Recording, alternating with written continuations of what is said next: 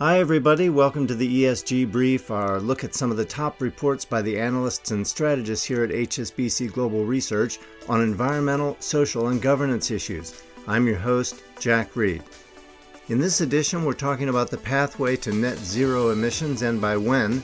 The International Energy Agency sees one way forward, but at the same time, C O two emissions are again rising, and that includes from coal. We look at the challenges for the international oil companies at a time of increasing investor pressure with our head of oil and gas research, Gordon Gray, and energy analyst, Tarek Solomon. Our head of E S G research, Wei Shen Chan, also joins us to talk about corporate disclosures on climate. And corporate governance analyst Irina Kobel helps us understand board effectiveness reviews. This podcast was recorded for publication on the twenty-seventh of May. All our disclosures and disclaimers must be viewed on the link attached to the media player. The International Energy Agency has published a proposed roadmap to reach net zero emissions in the world by twenty fifty. I'm joined now by Gordon Gray, our head of oil and gas equity research, to talk about recent developments and his latest oil and gas report. Gordon, thanks for joining us. Thank you. It seems like a pretty ambitious plan. How significant is it? I think it could be very significant. Uh, look, there's there's a huge uncertainty out there about um, the energy transition and, and so many scenarios about how the world could develop consistent with the, the goals of the Paris Accord. Many of those scenarios, in fact, the majority of them, point to a pathway to keep average temperatures well below two degrees centigrade, which implies a world that goes to net zero carbon emissions by about twenty seventy. But increasingly, there's momentum behind the view that that's just not enough, that we need actions that limit the temperature increase to one and a half degrees centigrade. And, and those sorts of pathways typically have an ambition to get to net zero by twenty fifty. Uh, that's very much what this scenario is. It's the first detailed scenario from the I E A that has a pathway like that. And it is important because of the I E A's place in terms of energy forecasting. I think it could be quite significant actually for, for informing policymakers, investors, companies, et cetera. Now, we've seen just in the past few days more evidence of rising investor pressure over the energy transition. What does all this mean for the big oil companies? Well, the, the pressure has been steadily increasing on companies, not just in Europe, but beyond as well. We saw in the U S in recent A G M resolutions of the big caps over there. From a perspective of the Europeans, the, the I O Cs in Europe all now have some form of net zero targeting. Um, it's not necessarily net zero twenty fifty, um, but we are still seeing steady pressure on them, evident in the A G Ms in the last few weeks. Um, and in addition to that, we're starting to see some clear evidence on the legal front as well. Just in recent days, uh, for example, the court ruling in the Netherlands uh, to Royal Dutch Shell, compelling it to reduce its global emissions by forty-five percent by twenty thirty. And what have you found about the differences between the impacts on the oil and gas markets? Well, the outlook for energy is, is in a massive transformation at the moment. And we'll see the mix of primary energy supply changing dramatically over time. But if we if we look at the extremes, for example, if we do start to look at twenty fifty scenarios of, of getting to net zero, by that stage, Um, most of those sort of scenarios point to an energy system which has to have something like sixty percent of primary energy coming from renewables. Um, it has oil's share of the mix falling from a third to less than ten percent. Um, that means, in theory, oil volumes uh, could fall by three quarters by twenty fifty. And indeed, the I E A's comment in their Net, net Zero twenty fifty uh, report suggests that in that pathway, no new oil and gas developments would be needed beyond those that are already approved in twenty twenty-one to get to that outcome. On gas, the situation is slightly different. Gas certainly has a role as a transition fuel in the near to medium term, both in enabling emissions reduction through coal to gas switching, um, and in dealing with the intermittency issues in the grid around renewables. But longer term, uh, to get to that net zero twenty fifty pathway, the share of gas and the demand for gas certainly has to fall too. Gordon, thank you very much. Thank you. Underscoring the challenges, the I E A only weeks ago issued another report showing energy demand in twenty twenty-one is set to exceed pre-COVID nineteen levels.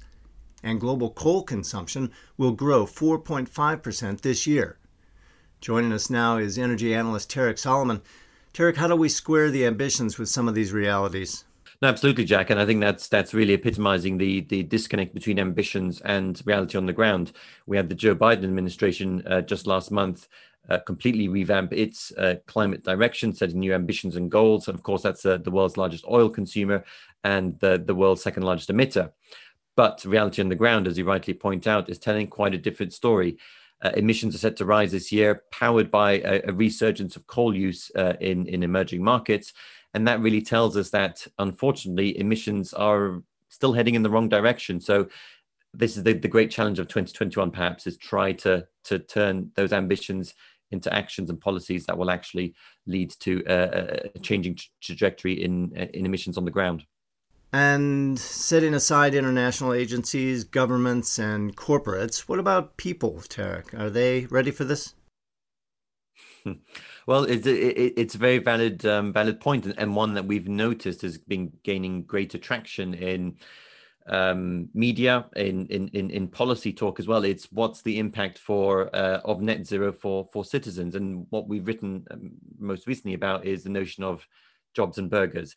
It's about employment opportunities that come from the transition to net zero and dietary habits that might have to change.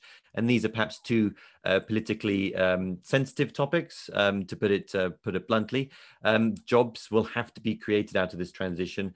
Uh, and the narrative historically has been around job losses, but in places like the U K and in the U S, uh, and as well as Europe, new green policies and spending plans have had a very clear employment angle to give um, people on the ground a bit more confidence in that uh, a, a transition to net zero will benefit them. And on the, the burgers front, um, this is the notion that what role does our personal dietary habits have in net zero? And uh, the U K's um, uh, Climate Change Committee talks about having to cut meat and dairy consumption levels by between twenty and fifty percent uh, in the next uh, thirty years. And so there is this discussion evolving about um, personal choices, be it to buy an electric vehicle, be it to, to take public transport more, be it to eat less red meat. Um, these are all things that are gaining more uh, traction in, in, in, in discussion at the moment, and certainly ones that will be part of uh, future discussions. Tarek, thank you very much for joining us. Thanks for having me, Jack. Also on the net zero runway this week, the Bank of England announced that it will use its corporate bond purchase scheme to encourage net zero transition among corporate bond issuers. European and U S credit strategist Song Jin Lee said in a video accompanying the report that the action of the Bank of England could have several implications.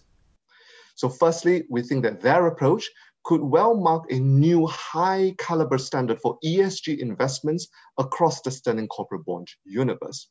Secondly, from a spread perspective, we should expect greater spread dispersion ahead as some of the C B P S premia in, in the climate laggards start to unwind, facilitated in part by the new C B P S framework.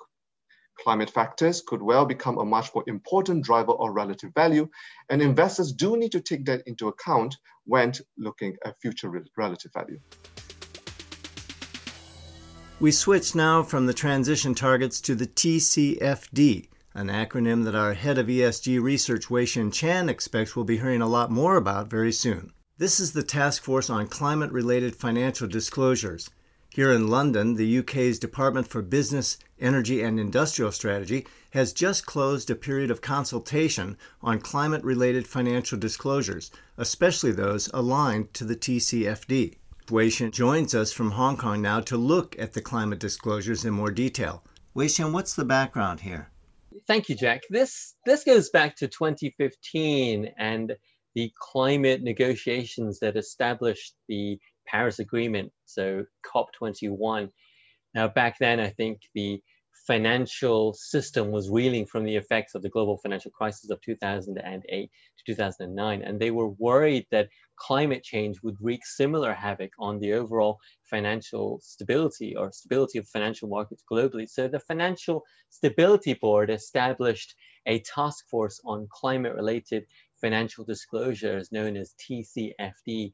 Now, the T C F D task force were uh, charged with coming up with a set of recommendations where climate disclosures from companies could be made known into markets so that financial market participants could use that information in a comparable and consistent manner.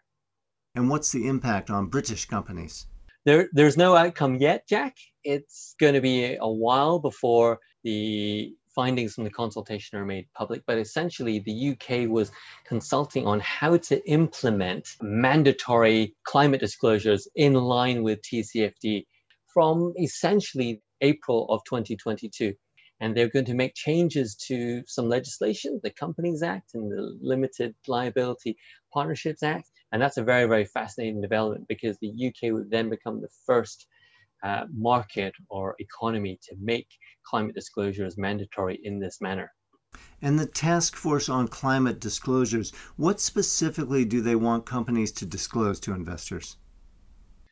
It's difficult to to find a specific focus area, but the T C F D has four general categories, and these are governance uh, and strategy and risk management, as well as metrics and targets. So very, very broadly speaking, the governance side will look at the board oversight and the management role in assessing climate risks and opportunities. The strategy would be, does a company have uh, the appropriate um, strategy and financial planning involved to actually be prepared for, for climate change. The risk management side is very, very important. How do they manage the climate risks and how is that integrated into overall risk management of the firm? And then what metrics and targets will we use? What emissions are disclosed and what targets are there for uh, climate risks and opportunities? And how are these integrated into the performance targets of management at these corporations?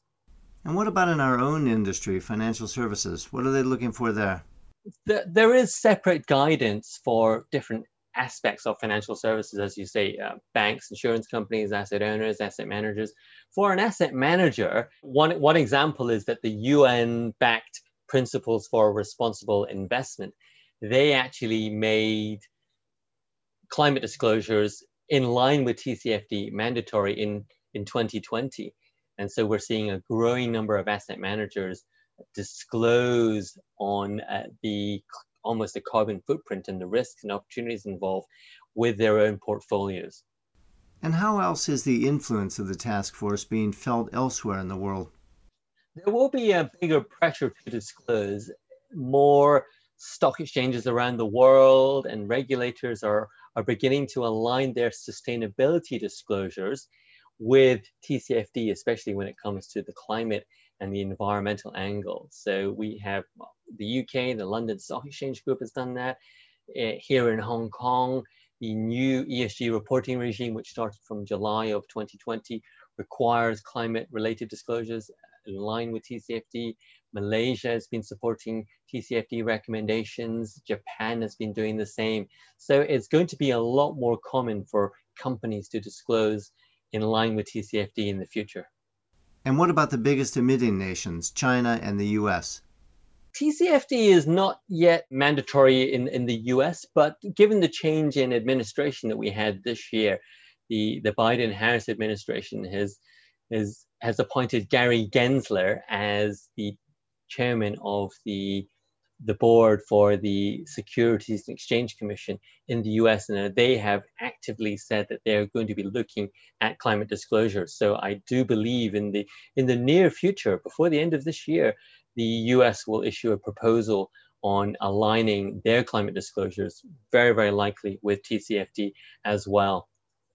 China is probably a few steps away. Um, the People's Bank of China, the, the central bank in China, has been aligning its financial oversight to China's key climate targets. So they would like to reduce emissions intensity, they'd like to peak their emissions, and that's that's very, very important.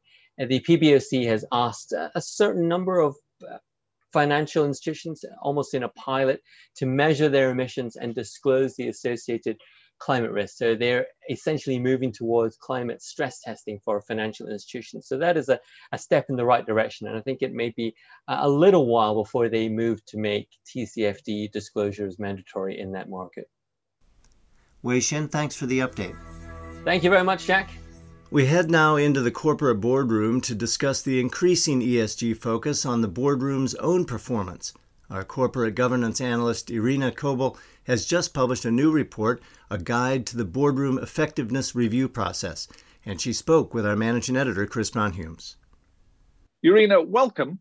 Perhaps I can start by asking you, what are board effectiveness reviews?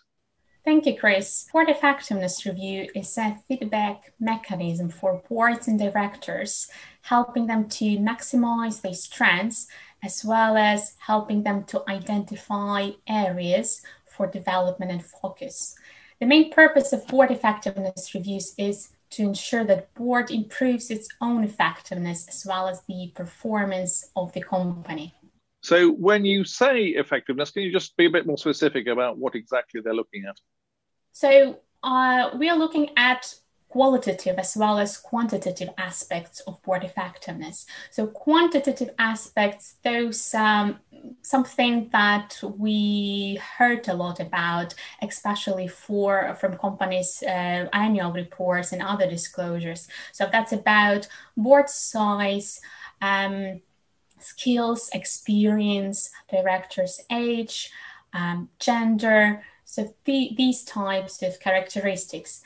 As well as board effectiveness, it's about some other qualitative aspects, board, boardroom dynamics, relationships between uh, board, individual directors and company management, and um, personal director attitudes and contributions.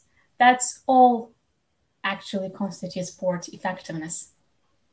So what different types of review are there? There are two main types of board effectiveness reviews, internal and external reviews, which differ in formality and methods.